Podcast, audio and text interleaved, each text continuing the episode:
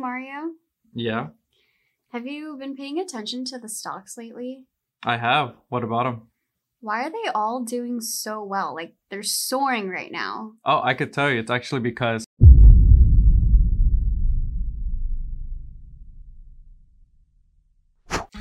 Good morning. I'm your host Mario, And I'm your other host, Adrielle. and this is a morning brief.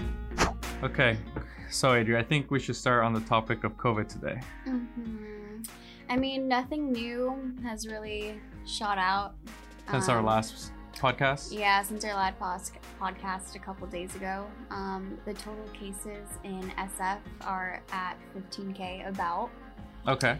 Um, let's see, the total cases in California is still a little bit over a million. Um, two days ago it was at 1.11. Now it's at 1.16 million. Okay. United States, it's climbing high. It's actually super close to being 13 million when it just The- reached 12 not that long ago. Right. On our last podcast, we like discussed that. How it just reached 12. Right. So I saw, I was reading that the uh, news cases on average in the U.S. were over a hundred thousand per day last week. Mhm. And the big thing right now is the whole colleges right now with all the students coming back home from Mm-hmm. Thanksgiving, like, you know, they're going Thanksgiving back to their families because Mhm. there's still some students out in the college and like, you know, in their dorms and Mhm. hanging so, out, seeing friends. a lot of schools have recommend universities have recommended that they stay in camp on campus or get tested before going back home to Mhm. prevent the spread of COVID, obviously. Because, you know, so I mean, that's understandable. Um, I mean, same thing with San Francisco. Nothing new has really changed just yet. Um, we're still expected to move into the purple tiers sometime after Thanksgiving. Um, so we're just gonna have to wait and see again. Okay, I think that's it on COVID today. Okay, on a different topic, YouTube suspended a right wing One American news network from posting videos for about a week because it promoted a phony COVID 19 cure. Hmm. And I, I mentioned this because there's this new app called Parler. And the reason I bring that up is because a lot of right wing, like I guess hosts or people in general, are starting to shift over to the Parler app because they don't have a filter. There's no, mm, what is it called? Like when um, you can pretty much say whatever you want. They don't moderate your speech Mm, or I anything. see. So it, in a way, it's good and bad. Mhm. But another thing is obviously there's um no it's chronic chronologically ordered. So your post whatever you post shows up first or whatever recently post, right? okay. It's not like Instagrams where it's just whatever just you random, ra- whatever they think you're gonna like the most, right? To keep Uh-huh. you hooked to the app. I see. But it's like a double-edged sword, and I think this is interesting because it's it can be dangerous and not because you know you have on one side people saying whatever they want, they could be Mhm. saying hate speech, but then on the other side you have, well, the more the that freedom. I, the more that I think about it, I think I I'm with that idea. with the Parler. Uh, yeah, Mhm. I think I favor the Parler just a little bit more. Um, just because one, they don't censor anything, and um, I mean, it's it's really up to the user to do their own research before believing anything that they read online. And let's say a person on social media wants to get that uncensored, mm, like news content, whatever, they can find it right on Parler without having to worry about like Facebook monitoring or filtering anything out. Mhm. So. I kind of like that idea.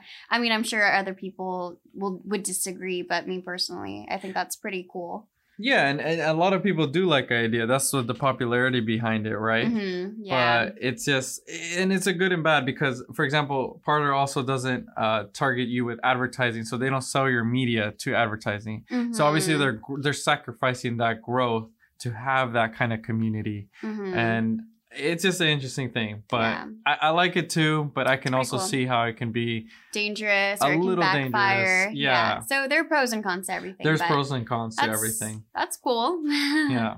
Super quickly, I just thought it was pretty cool. But on the topic of um, space exploration, China just launched its first rocket to the moon to bring back um, lunar samples. And they haven't done that since 1976.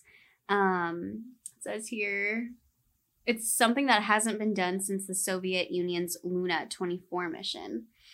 Um, they also plan on releasing two more, not releasing two more, but launching two more orbiters. Okay. Um, but they haven't released the full on details about their mission just yet. That's all we know for now. But I thought that was pretty cool. I mean, Yeah. I, I wonder why they're doing that. I mean, obviously they have a reason, but Right. what prompted them to do that now?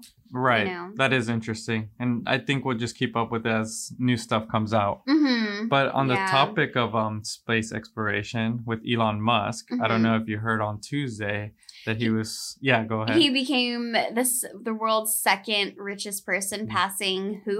uh Bill Gates. Bill Gates. Yeah. And the first person is Jeff Bezos. obviously, Jeff Bezos uh, publicly. Publicly. Because some people think that like those uh oil tycoons are richer, but richer than Jeff Bezos. Yeah, there was on the whole. It was on the Joe Rogan podcast. They were talking about it too, Mm. but that they're not. They don't announce their Mhm. earnings and stuff, right? Mhm. But yeah, publicly, yeah. So he passed um, Bill Gates, but Bill Gates donates a lot of his money. So it says here that he has donated about fifty billion dollars in the last twenty five years, while Elon Musk has donated about hundred million.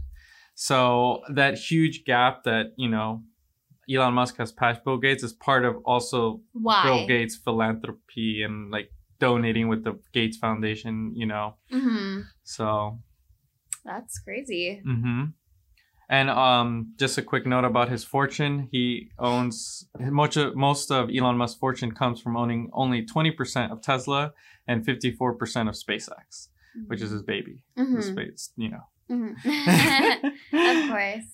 Doesn't he have other like ventures too? Like he has Neuralink, I think. Yeah, and it is. solar, solar something, solar something. solar city or solar. Is that where he's trying to create like underground tunnels throughout? No, LA? that's a, that's the Hyperloop or something. Oh, like that. okay. So he he invested in some other solar panel company. We'll post the photos of those things so we Mhm. we're accurate.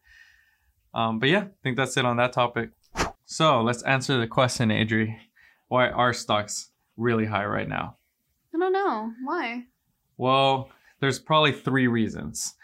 Um, so stocks are soaring right now because it could obviously be news of an effective vaccine that could be rolling out probably in weeks. And as you saw, there's probably three leading vaccines right now: the Mhm. Oxford, Pfizer, Moderna. and Moderna's. Yeah.